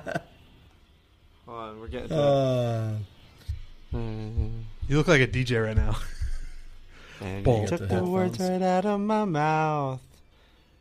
It must have been. Oh yeah, yeah. You took the words right out of my mouth. Oh, it must have been when Been you were while you kissing me. kissing me. You took the You words took right the out words of right my out of mouth, and they keep going out. Yeah. Yeah, yeah. Hell yeah. right. Put your Fuck. lighters. All right. Damn. I By the way, think. my nipples have been popping through this shirt today. Jesus I Christ. Put a pin on them. I over haven't it. really noticed. yeah, you walk- want a I couple walk pins? around in Put them on right public on your like little this. nips Look, there. Look at me. You can look at these things. Imagine if you put two American flag pins over your nipples. look at these things. Look at my tits, dude. Oh, you are better not going to look like that. into it. People are going to be able to see that. Why? I'm showing them. Look at that. You should put some pins in there. Put, your, You're put some pins over your nipples. Then they might poke your nipples and they get worse. Just get your nipples pierced. Seriously. Or oh just my like god. gets like less nipply, maybe. All right. I think it is time in the show where we throw it to a 20 year old uh, up and coming NHLer from the Anaheim Mighty Ducks, Trevor Zegras. All right, we are now joined on the Foreplay podcast by Trevor Zegras. Welcome to the show. Thanks for having me. Yeah, absolutely, man. So you are out in Anaheim. Yep. Um, talk to us a little bit about like how your life's been right now. Twenty years old, Yep. World Juniors MVP. Yep. I mean, living life kind of right now, huh? Yeah, it's been a been a fun couple couple years here. Um, I mean, obviously, uh, playing out in Anaheim is doesn't even doesn't even really feel real. I mean, you're kind of right on the beach out there. I mean, a lot of good golf. Obviously, the hockey is is uh, is fun and all that. But uh, yeah, I mean, our, our hockey team's pretty much a golf team. I mean, everybody's everybody's pretty much a stick out there. So. Um, Kind of getting my butt kicked, but it's, it's pretty fun. Yeah. Where are you like in relation to the other guys on the team? I mean, we got some good guys. Um, Getzlaff's pretty good. Fowler's really good. I see Vinni Lettieri's unbelievable. Yeah. So I was Um, with Vinny this past weekend. yeah. We played three times, and uh, I called him this morning to get a little bit of like some maybe some dirt on you or whatever. But unfortunately, he had only good things to say about you. That's he was really pumping your tires, as the hockey guys like to say, quite a bit. That's funny. Um, but yeah, he did say you guys have a, a lot of good players out there, and it must be a product of the environment. Also, Yeah. you guys are able to play a lot more throughout the season Yeah. or in, on off days and stuff. Yeah, no, it's there's a lot of good guys. I mean, I think there's two or three guys that belong to tracks out there, um, but other than that, it's kind of just whatever public golf. I mean, there's there's a lot of great courses, um, but the guys that belong to tracks out there are the are the are the guys that you try to avoid. Um, Getz Getzy belongs to two courses out there. Um, Manson's got a track. Um, so it's, it's nice that those guys belong to places they can invite you out if you're lucky. But um, yeah, no, a lot of good golfers How long have you been playing golf? my whole life pretty much i mean i started whatever just swinging a club i mean i've belonged to a course out by me for for as long as i can remember. So i mean just kind of going out there with my dad and my, my grandpa and my brother and my cousins when i mean kind of just whatever hack it around. But um, yeah no i've been playing for a while. Um, Vinny was telling me you guys played a little match at Pelican Hill. yeah. No vinny's good. I How'd didn't realize go? how good he was he's, he's uh, i don't want to say he's a sandbagger but he came in with like a nine handicap and shot like 78 so i don't know um, but no, it was fun. Vinny's Vinny's good. He's so crazy out there. He's got like the electrical tape on the bottom of his putter, so we were we were killing him. Um, but no, he's fun to play with for sure. Yeah, it's funny. Your your your like charisma and your attitudes coming out already in the podcast. he told me that for such a young guy to come into an organization like the Ducks and in the NHL, like you you really like have been comfortable, right? Like Yeah. jo- joining in in the locker room. Like how's that transition been? Like he said you'll come in and like you'll just say things that make the room crack up and like for such a young guy it's a little bit like you know it's it's like they, they step back like whoa this guy's comfortable right now he's able to be one of the boys already Yeah, I mean, we have such a good group of guys. Like, I mean, obviously the older guys, like I said, all. I mean, I kind of went out there a couple months early and got to know a bunch of the guys. And obviously, played some golf um, at the whatever at their at their courses. So I mean, it was it was nice to get familiar with the guys before obviously the season started. Um, but I mean, they're such they're such good dudes that it really it really wasn't like uncomfortable at all at any point. Um, but yeah, I mean, Vinny obviously Vinny's Vinny's very similar in that in Yeah. that fact. Um, so yeah, it's been it's been pretty good. Yeah, and rolling with that guy, he had us absolutely dying. Vinni Lettieri has a nickname for Hilarious. Every single person he meets, even if he just met you. Like calling me things that I've never in my life heard. It's just he added word for every shot. Like if there was a slope on the back of the green, he goes, "Oh, Tony Hawk Pro Skater." Oh, like the ball comes goes up the hill and comes back down. or if you had like a crazy slope on a green, he goes, "You're gonna have to go Shaun White on this one." I was like, "How are you coming up with these things like out of nowhere?" Yeah, Oh my gosh! So, um, the the first time that you really came into my life was when I was watching the World Juniors. Talk to me a little bit about like we're all watching the Olympics right now. It's a huge, obviously, on TV every second. Like, what is it playing for your country and, and your sport? Like, how cool was that to get the win over Canada? Everyone thought it was such a big upset. Like, Yeah. how awesome was that? It was it was unbelievable. Um, obviously, I I was lucky enough to play in the tournament the year before. Yeah. Um, and whatever, we had some good. I don't want to say good momentum, but we had a bunch of guys on that team that come back came back that second year. Um, so we were pretty confident heading into the tournament. Um, obviously in Canada, so we had we had those guys kind of circled from the start. So um, to get those guys in the finals is, is pretty much like every kid's dream. I mean, I grew up watching that tournament my whole life. Um, so to to play those guys in the finals, it was almost like we, we really it was like a can't lose for us, and they had they had pretty much everything to lose. Um, so I don't know. It was it was it was a great time, and I can't even imagine what it would have been like with with fans. I mean, know. but uh, no, it was it was it was really cool for sure. So like having that much success and, and like being able to experience stuff like that at such an early age. By the way, these I mean, do we? This hear is New? York City. New York City. There's just fire trucks going down the street. Um, you know, do, does that like raise your expectations for what you expect to do in the NHL? Right, like now you have you're at the top, top, top. Do you take all of that with you and now say I have to keep growing on what I've done, or or are you just like happy to be there right now and, and just like kind of like get your feet wet? Yeah, I mean it's a little bit of both, right? Like you come in with, I mean I don't want to say like high expectations, but obviously um, it's such a good tournament, and um, to have some success and some team success, obviously um, that's going to come with a lot of expectations. But um, my kind of mindset was just to kind of roll with it and. Um, try not to think about that kind of stuff, and kind of like you said, just have a good time. And, I mean, you're playing hockey in California, like it, just, it really doesn't feel real most of the time, which is which is funny. But um, yeah, I mean, I don't know, kind of just kind of roll with it. How uh, have you been golfing a lot this summer? Yeah, I've been golfing every day. It's funny. I, I mean, I, I played literally every day last year with the with the with the virus going Yeah. on with COVID. Yeah. like I was at the range every day. I got I went from like a ten to like a two and a half, and then now this What? year, yeah, like it was like a two and a half index. Like I was playing great. What are you right now? I'd probably say I'm like a five now. That's so I kind of buffered. good. I kind of went back up a little bit, um, but I'm just not playing every day like I used to. Like I was going to the range every day. Like that was like my main focus was golf. Um, but now I'm coming back and I expect to be like this golfer that I was last year. And it's just, I mean, I can I can go low, but it's just the consistency. So frustrating. Oh, so frustrating. Especially when you know that you're able to go from a 10 to a 2 Oh. and play for a little bit. So Dude, I was doing this last year. It is the worst. Yeah. It's the worst. I mean, blading wedges sometimes it's just terrible. Talk but- to me about it. What's the what's the strongest part of your game? Probably my driver. I can I can hit the ball pretty far, um, but I lose. You, I lost a little bit of the short game. Like when you don't play for however many months you're playing, yeah. you're playing hockey. You lose kind of the feel and the touch around the green. So that that's been pretty aggravating. But I'm slowly getting back to it. Um, but yeah, no, it's frustrating. Game We see that with Riggs. Riggs is so Riggs lives out in Arizona, Yeah. plays every single day, and then when we play with him when we go on these trips, his short game is insane, Insane. and that's just from the reps every single day. Oh, if you don't if you don't play like that, you do Oh, lose it you like lose it. pretty fast. I feel like it's the short game you lose. I mean, I could still, whatever, somewhat hit the ball pretty far off the tee, and my irons are pretty good, but it's the short game, like the, just the touch around the greens. Yeah. you just lose that when you Nightmare, play. and that's the way you score it too. Yeah, oh, And yeah. I've lost my short game for the last five years. and start putting it on milk cartons and shit. I just cannot find this thing. It's outrageous. I mean, I just played yesterday with a bunch of guys willing to put in this video out of the Barstool Classic, but we had Brady Skjei, Brock Nelson, Anders Lee, and Vinni Lettieri, and on this first hole. Uh, I- it was it was the first hole, but it was our second, so we started on 18. Yeah. I hit a drive. I pull it right, punch it out into the middle of the fairway. I'm 85 yards out, and I have all these hockey guys around me. They're all fucking chirping me, and they have all these nicknames and all this stuff. And I'm like, all right, 85 yard wedge shot, probably not my strong suit. I go for this shot. I'm trying. I swear to fucking God, I hit so far into the ground that the divot pushed the ball up, and then on my follow through, I hit it again. Yeah. double hit up into the air. It almost went behind me. and, and Vinni Lettieri just goes, "No way."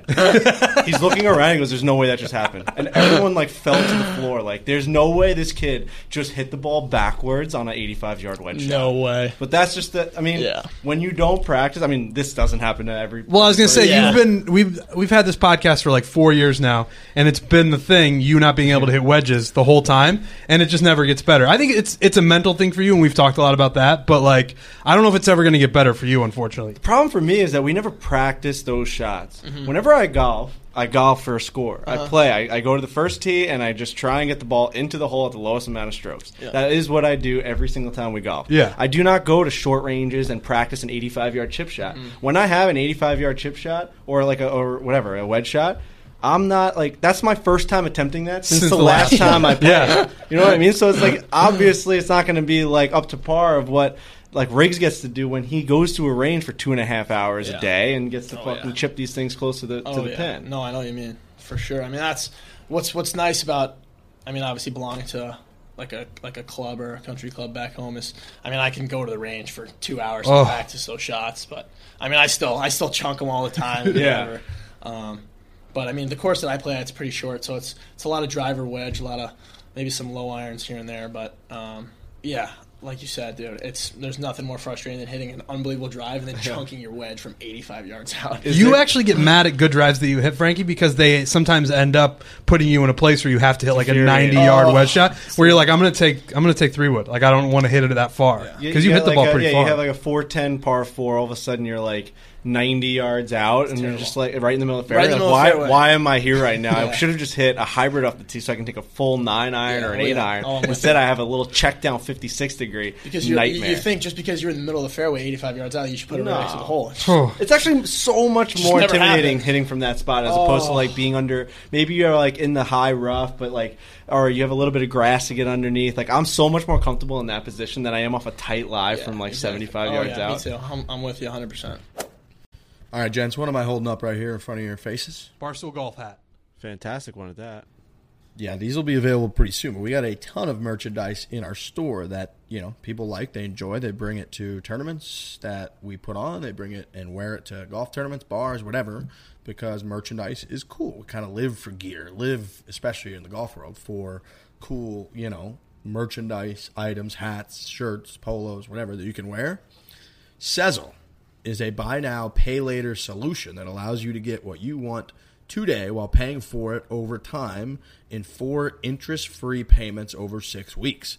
Sezzle is now available at the Barstool Sports store in more than 34,000 exciting stores in the USA and in Canada. There's no hidden fees, no credit check if you pay on time with zero impact to your credit score. Sezzle is easy to use, uh, offering instant approval decisions with no long forms to fill out. You just sign up and get an instant approval decision. Um, so if you're out there like, hey, I would love this, you know, piece, uh, this merch, this Peter Millar shirt, this Rhoback shirt, this hat, this cool tea bag, this, um, you know, Macanudo cigar case, but I haven't got my paycheck yet, or, you know, I got an up and coming wedding. I don't have this money right now. Guess what? Sezzle is your answer. You go to the Barstool Sports Store, shop now, pay later with Sezzle. Um, they're awesome. It's a no brainer. It's going to help you out. It's going to make things easier for you. Again, it's four interest free payments over six weeks, and you can just acquire whatever you would like right now. It is buy now, pay later with Sezzle. Is there any part of your golf game that's a little flashy? Because I know on, on the on the rink and on the ice, you you got the hands. You like to try crazy different things, like to score goals. Like, do you see that leaking into your golf game at all? I try to, but it, it's it's not as it's not as seamless as you think. Like you go for the high 60, like right over the bunker, and it just doesn't work out the way you, you pictured it in your head. Um, but I don't know. I mean, I play I play a nice little draw off the off the tee. Yeah. Um, but it's just not it's just not as easy as as it seems in your head. Like it's just I don't know. I kind of like that you're clearly frustrated that you can't flash up the golf game. no, you can't. Yeah, Yeah, I feel 'cause like it- when it's meat and potatoes, you shoot you shoot way lower. right. 100%. I agree. Well, the reason I bring that up is because Vinny's telling me uh, when you guys were in San Diego, um, he said, first of all, he goes, the game is just too easy for this guy. Best hands he's ever seen.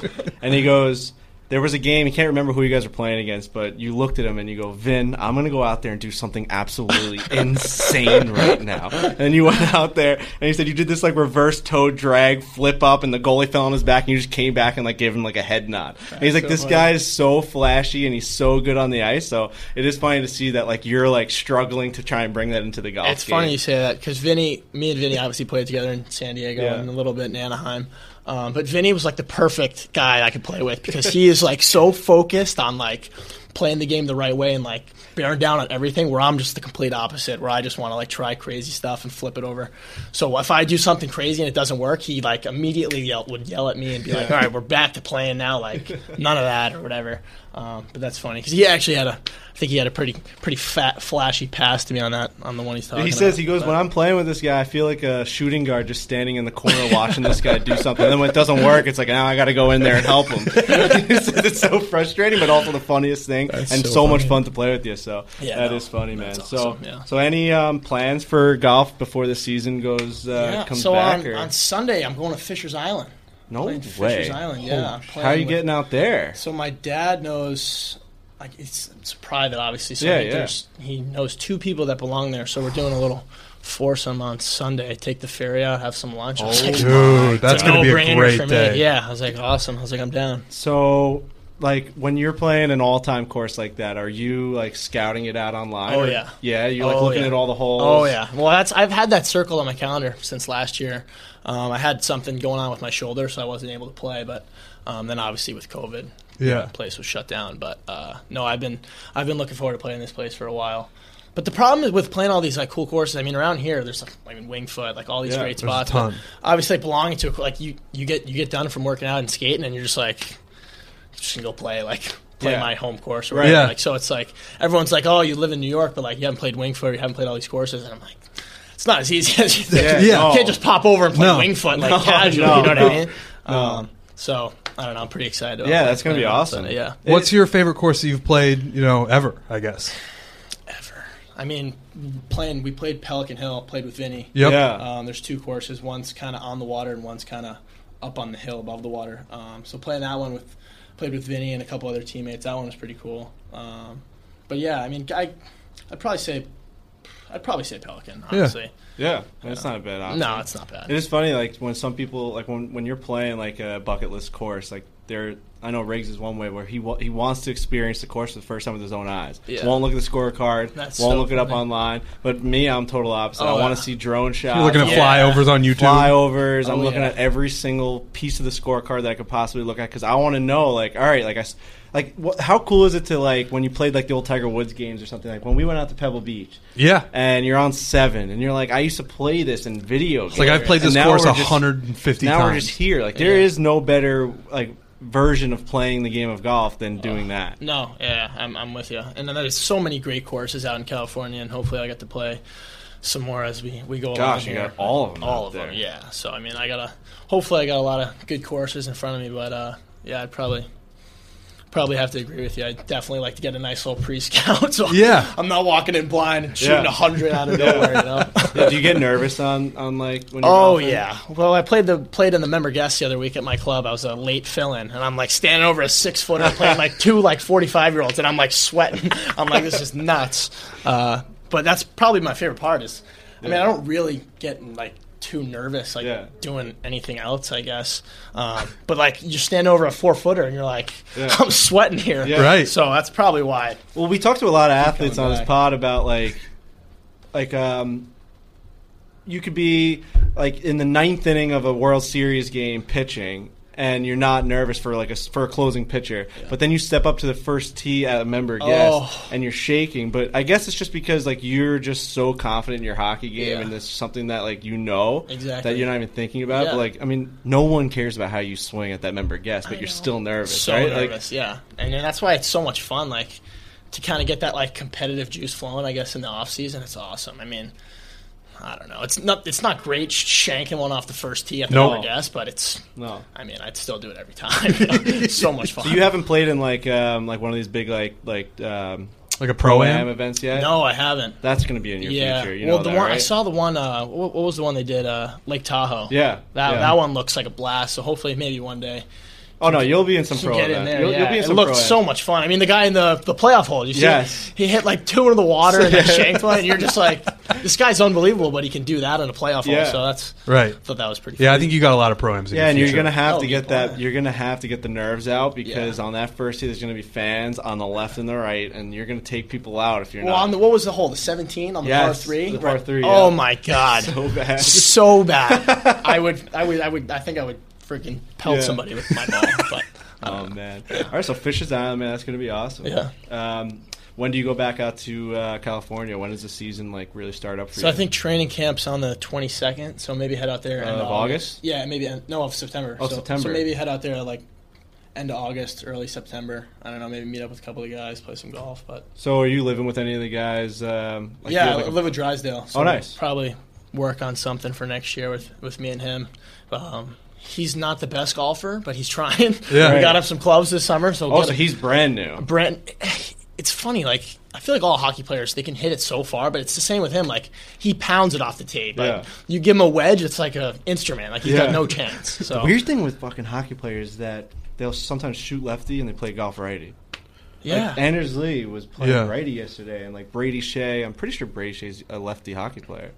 Yeah, he is. He's He a lefty. playing, ri- he Yeah. pounds the ball right. I don't. Like, I don't understand. Stick that. righty. Yeah, I'm a lefty. I'm a lefty golfer. Lefty, lefty, Yeah. yeah. Yeah, I- lefty I don't the understand that. That one really took me for a loop. I'm watching these guys. I'm looking at Brady like this guy's about to go like one under today on the golf course, and he, like he plays a sport this way. Like, Yeah, like, I don't know how that- he looks down at the puck this way, and all of a sudden you're looking down at the golf ball this way. Yeah. that's gotta fuck you up. That's athletes. They're just they got too much talent. Pro Dude, so how about my, man. my buddy uh, Clayton Keller, who is unbelievable at golf. He plays in Arizona and whatever. He trained in Prentice for a couple summers, so I had him out to the to my uh, to my course or whatever. So he's a lefty hockey player, plays golf ready, but puts lefty.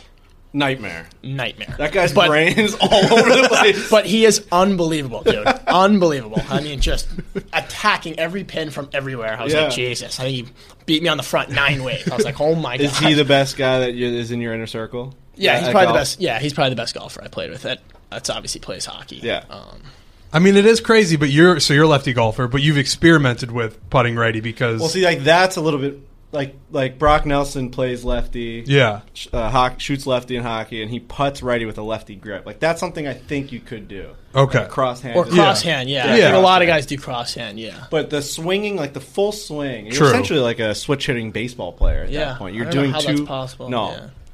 crazy, Crazy, man. crazy. Um, well, hey, I mean, what are you what are you doing in like New York City like right now? Like just checking out like the city. Like, yeah, I mean, I, I only live. I live a train. I mean, it's like a 30, 40 minute train ride for me. Oh. So I live in pretty much like Greenwich, Connecticut, like Bedford, New York Oh, area, okay. like right on that. Oh, so right that was easy area. for you to Yeah, it's no, just hop right on the train. It's like an hour. So in here, just see like the Barstool office today. Yeah, just check exactly. it? Checking it out. Yeah, So you've been a big Barstool fan for a while. Oh yeah, I remember. I remember reading Barstool when it came out when it was like a blog. You Yeah, know, oh, yeah. Go on like the internet and like look at it, like hilarious. But Because you went to school in Boston, yeah, I went to BU, and it Yeah. was huge there. I'm assuming. huge, huge. Yeah. Now all my buddies are barstool athletes. I don't even know if that's if that is that approved by. The, yeah, it is. I Somehow, I think we just say yes and it is. I don't know the I ins and outs our of it. Instagram, and like if you look at how many posts we have, that's how many athletes we have. It's crazy. And there's like, I think there's like 2,500 athletes. It really picked up steam really fast. Everybody wants to be a barstool athlete, which I think is awesome. Yeah. So, yeah. Yeah, so it was probably. I mean, it was like. Couldn't have been bigger probably at BU because No. that's just like the center of it. It's That's center. ground zero of Yeah, Barstool with, Sports. with the Patriots and all of them. Yep. Yeah. It's just big, big, big, big barstool. Did you get a chance to see Dave walking around here? I Today, s- or no? so me and my brother were in the lobby, and my brother's a huge Portnoy fan, big Yeah. Barstool guy. He's actually here with me, and I was looking at my phone like or something. He's like, "Dude, Dave just walked by," and I was like, "I was like, dude, go say hi to him." I like, what do you mean? He was like, "No way!" So it's pretty funny. you guys got anything planned for the night or? Nah, probably just chilling. Head back? Yeah, probably just Cool. head back. Yeah. All right, man. Well, thanks for stopping in. Yeah, dude. no, it was awesome. Yeah, it was really cool to get to know you and Yeah. talk to you, and hopefully we can get on the course one of these days. Yeah, that'd be that'd be a blast. Yeah, let's maybe do we it. got some golf with Yeah. uh, with Barstool Sports in the future. Yeah. Oh Quote, yeah. unquote. yeah. Maybe, maybe that's a little hint somewhere. So. Maybe. Yeah. Um, well, Trevor, thanks again, and Yeah. uh, thanks for everything, and good luck. Of course. Thank Appreciate you. it, yeah, man. it was a blast. Appreciate Yeah. it, guys. Wait, so we were just about to leave. I mean, if we're going to talk a little bit of Islanders and Borrelli's, I mean, Unbelievable. I Yeah. loved it. so you watched, you saw like the reactions at the Dude, restaurant, you saw the stream. We need more of that from like every team. it was incredible. Thank you, man. I I'm appreciate that. No, you, I mean- you know, it, it, It's so much more fun when like everybody's into it. You know what oh I mean? Oh my gosh, dude! And for me, like, I, I don't know, like, I always find it weird for you guys because you probably knew that you were on this path to being a pro hockey player. So I don't know if you have the same fandom of a team Oh as yeah. like, oh do- yeah. Oh yeah. I'm a big Ranger fan growing up. Really? Yeah. Oh Jesus. Uh oh. Yeah. All But right, still, actually turn that off. But like for me, it's like if I'm not going to be the pro athlete, I'm not going to be a part of the team. What as a fan, what bigger and uh, or better scenario is it for me to be able to like rally together my like the fan base that I love Yeah. all in like my family's restaurant and go crazy about my favorite hockey team? Sick. It was like the ultimate fan experience. Oh yeah, dude. It was unbelievable. Game like game six against the Lightning. Oh, I'm sorry, game f- uh, When the guy scored in overtime. yeah, but Yeah. we were at the Coliseum for that one. But like, I'm trying to think of like when, even in the Bruins ser- uh, series, when we would win a game, it felt like we were at the game. I know. Like being home in a restaurant. It was the coolest thing of all time. So Well, then you had Barry Trotz give you a shout out. Give Well, that Borrelli's was a that shout was out. the craziest Yeah, shit that's of all crazy. time. Yeah, Like, that's so after Game Six against the Bruins, he goes, uh, "Shout out to all the guys at Borrelli's. They're No going way. nuts over there That's at the crazy. podium." He No says way. this after a fucking playoff That's win. crazy. Well, I just Yeah. remember obviously the Rangers when I was growing up, they were they were really good and a lot of Yeah. they made a lot of good playoff runs. So um, yeah, I think that's I think that's awesome. And I don't know why why was everybody throwing beer cans on the ice? It was just I think it was that place just a madhouse. It was a madhouse, and it just Like, you, did somebody throw it? Like, did somebody start it? And you never got a chance to play there, right? You never played the no, Coliseum. play the Coliseum. Fuck, that's such a miss, man. But it's funny. Like I remember, so when I was 10, 12 years old, Doug Weight was the coach there, and I'm really good buddies with Danny, Danny Weight, obviously, right, his yeah. son. So I remember going to the Coliseum, and it's I couldn't Oh, believe I couldn't there. believe it was the same place. Like, Awesome. all these years now, Yeah. whatever. Um, so I well, remember. back then there was probably 10, 10 people there. oh yeah, it was greasy. the Doug Weight uh, Islanders era was not the greatest. No, uh, but it was awesome. team. Yeah, yeah. So I mean, it was such a blast. So, But yeah. uh, yeah, no, the you know we're gonna miss it, and I really think that the the um, the, the beers coming on the ice was just like a like if this is the last game here ever because it ended up being like like let's just fucking tear this place to the ground. Okay, People just the guy, tossing The guy after he scored was like hiding in the tunnel. He's like, Yeah. he's like, I don't want to get hit by a beer can. Yeah. That was awesome. The So- best quote was Beauvillier, who scored the goal. He goes, um, "Usually the bench smells like cigarettes, and now it smells like beer because they say that where the, there was a there's a little standing area outside Yeah. the Coliseum, and Yeah. This is where, the smoking area, and they put the smoking area right next to the ventilate the ventilation system that would actually feed the air down towards the bench. So all these guys would get in after the uh, once the period started, they'd sit down on the bench, and it would just smell like cigarette smoke at the Coliseum. Crazy. just Crazy. just Neanderthal type shit. So funny, I yeah. fucking missed that place already. Yeah. Um, all right. Well, now we are officially done. Thanks. Thanks for bringing up Borrelli's and the Islanders. Of course, yeah. Um, yeah. Best of luck, man. Thanks. Thank again. you. Yep. Appreciate it. That's awesome. Yeah, no, dude, Thanks, sick. bro. That was of course. great. Yeah, of course. Thanks, man. Yeah. Thanks for awesome. coming in. man. This was great. Dude, by the way, I'm a huge Bachelorette fan. I mean, you can sit down now. Sit down now. Are you really? Every time we stop the podcast, this guy. Are you really? Once I, I- I say thank you, Trevor, he goes. I gotta say one more thing. I First just he thought goes, that'd be I a fucking side love note. the Borrelli's I'm a huge. I, I think the first, so we would watch it, or whatever. So it's actually pretty funny. So at B- Bachelorette, he's talking at about. BU, Yeah. at BU, we Yeah. would do like Bachelorette watch parties. Yes. So like the entire team would go to somebody's room and we'd throw it on. Yes. And I think the first I don't remember which one we watched. It was uh it was it was a guy who was Okay. a bachelor. yeah. Um it was the one gotta give me some bachelors. Uh, ben Higgins. no. No. Uh, Matt James. It was the he was the pilot? Pilot Pete. Yeah.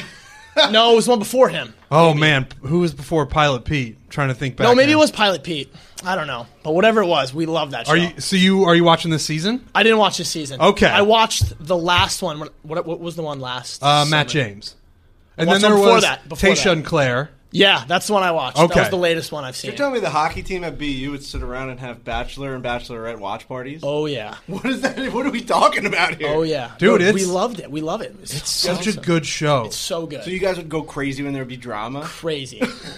I was. I I thought it was. We just think it's so entertaining. Yeah. It's so entertaining. Like this is the thing. This is what people don't get. And it sounds like you do get it. Where you don't have to watch it because you want someone to fall in love, or it's like you like you're a you think like oh they have to get married at the end. That's what it's all about. No, it's about trashy reality TV and getting enjoyment out of it. yeah. No, we we eat, we eat that stuff up. But I was actually on Pilot Pete's season. If that's the last one you saw, I was the oh, yeah, luggage no, guy. Oh, the luggage. Yeah, yeah, yeah. The Okay. lu- yeah, the luggage. Yeah, yeah. No, of course. That's that's too funny. So This is great. This is a great way to end it. We don't know yet.